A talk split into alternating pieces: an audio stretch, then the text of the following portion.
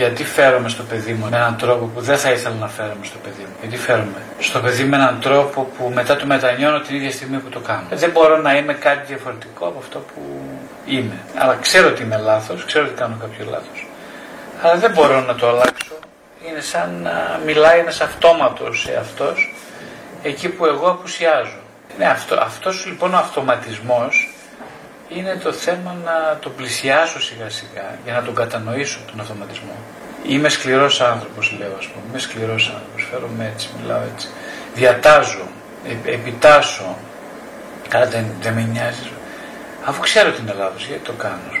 Γιατί είμαι φερέφωνο ενός γονεϊκού προτύπου. Μέσα μου κατοικεί μια αναπαράσταση που μοιάζει πάρα πολύ με αυτή της μητέρας μου, με αυτή του πατέρα μου. Μοιάζει. Δεν συνομιλώ, δεν έχω μάθει να συνομιλώ εγώ με αυτή την αναπαράσταση. Δεν συνομιλώ μαζί της. Επομένως δεν είμαστε σε σχέση, οπότε λειτουργεί αρκετά ανεξέλεγκτα. Ανεξέλεγκτα στον ίδιο βαθμό που δεν είμαι ακόμα σε σχέση μαζί της. Δεν την έχω κατανοήσει, δεν της έχω πιάσει το χέρι. Δεν την αφουγκράζομαι στην καθημερινότητά μου αυτή τη διάσταση του εαυτού. Οπότε στην πραγματικότητα της επιτρέπω να δρά σε μεγάλο βαθμό ανεξέλεγκτα. Όταν εγώ απουσιάζω από εκείνη, στη σχέση μου με εκείνη την αναπαράσταση, αυτή έχει ελεύθερο πεδίο δράσης και παίζει ελεύθερα. Μιλάω με έναν τρόπο, φέρουμε με έναν τρόπο που δεν έχει νόημα για το συνειδητό μέρος του εαυτού. Έχει όμως πολύ νόημα για αυτό το ασυνείδητο μέρος του εαυτού, στο βαθμό που παραμένει ασυνείδητο. Συνεχίζει λοιπόν να παίζει ένα παιχνίδι χωρίς εγώ να το ελέγχω. Εγώ απουσιάζω, επειδή στο βαθμό που απουσιάζω με αυτή τη σχέση, το παιχνίδι παίζεται. Και το ερώτημα είναι τι να κάνω, πώς να το προσεγγίσω. Το ερώτημα, συνήθως κατηγορούμε τον εαυτό μας. Λέμε δηλαδή, πω είμαι μια κακιά μάνα, είμαι ένας κακός πατέρας, ας τιμωρήσω τον εαυτό μου με πόλη και ενοχή. Αν σώνει και καλά θέλω να νιώσω ενοχή, ας νιώσω ενοχή για το ότι δεν συστηματικά δεν δουλεύω, δεν επεξεργάζομαι τη σχέση μου με τον ασυνείδητο εαυτό. Κατά τη γνώμη μου δεν πρέπει να νιώσω ενοχή γι' αυτό, δεν είναι σωστό να νιώθω ενοχή γι' αυτό, γιατί δεν βοηθάει ενοχή σε αυτό, δεν βοηθάει ενοχή. Βοηθάει όμως η συντροφιά με τον εαυτό.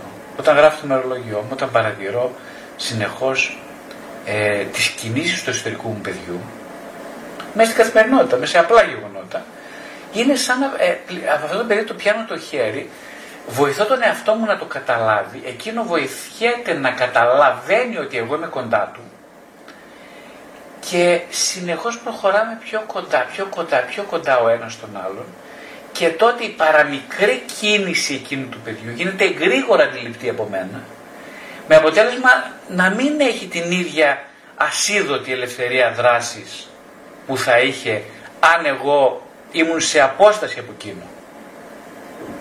Όσο δηλαδή εγώ είμαι το πιάνω το χεράκι του, το χαϊδεύω, το ηρεμώ. Εκεί κολλάει πάρα πολύ σε αυτό που λέμε πολλές στιγμές ότι τι έκανα για τον εαυτό σήμερα. Έχει το παιδί εσωτερικές επιθυμίες, αυτό το παιδί. Εγώ τις ακούω, τις εσωτερικές μου ανάγκες, αυτού του παιδιού συγκεκριμένα. Λοιπόν, πρώτο ερώτημα τις ακούω, πώς θα τις ακούσω, πρέπει να στήσω αυτή. Πρέπει να το αφουγκραστώ, πρέπει να διφιερώσω χρόνο σε αυτό. Κάθε μέρα. Είναι υποχρεωτικό. Μιλάμε συνέχεια και λέμε να αφιερώσω χρόνο στο παιδί μου. Και κατηγορώ τον εαυτό που δεν αφιερώνω χρόνο στο παιδί μου.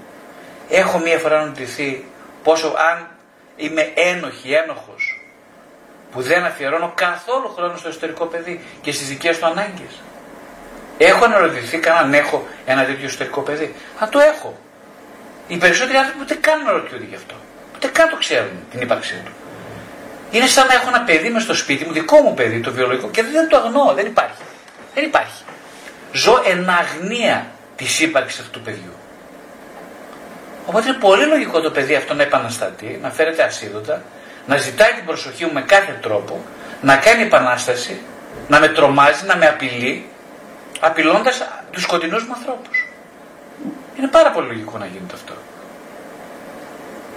Οπότε χρειάζεται λοιπόν να πλησιάσω αυτό το παιδάκι σιγά σιγά, ενσυνείδητα καθημερινά, ρωτώντας το τι θέλεις αγάπη μου σήμερα, τι χρειάζεσαι από μένα, Εγώ είμαι ενήλικο, είμαι και αυτό το παιδί. Είμαι εγώ ενήλικο.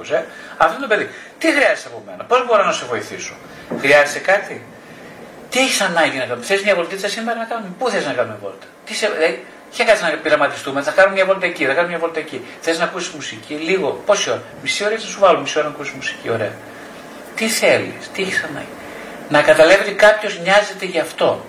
Και όταν το καταλάβει, τότε γίνεται γενναιόδωρο μαζί μου, στη σχέση του μαζί μου, γίνεται πιο γενναιόδωρο. Και επειδή γίνεται αυτό γενναιόδωρο, και εγώ γίνομαι πιο γενναιόδωρη στην κόρη μου, στο γιο μου, στη γυναίκα μου, στον άντρα μου, γίνομαι πιο γενναιόδωρος εγώ. Τον καταλαβαίνω καλύτερα, είμαι πιο ενσυναισθητικός απέναντί τους. Γιατί εκείνο, η σχέση με αυτό το παιδί μου δίνει την ευκαιρία να είμαι πιο γαλαντόμος, πιο γενναιόδωρος. Επειδή παίρνω από τη σχέση μου μαζί του, γεμίζει η δεξαμενή μου με ενέργεια, με αισιοδοξία, με ευγνωμοσύνη και έχω να προσφέρω αυτά στους οικείους μου. Είναι τόσο μα τόσο απλό.